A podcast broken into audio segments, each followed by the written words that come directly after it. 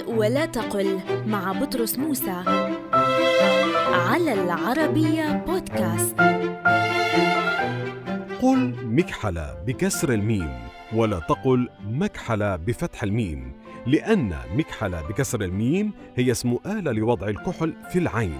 فقد ذكرت المعاجم اللغوية أن القياس فيها أن تأتي على وزن مفعلة بكسر الميم لأنها آلة والغريب أنها ضبطت في المعاجم بوزن آخر وهو مكحلة بضم الميم والحاء وهو من النوادر لأن الوزن القياسي المشهور فيها هو مفعلة إذا قل مكحلة لا مكحلة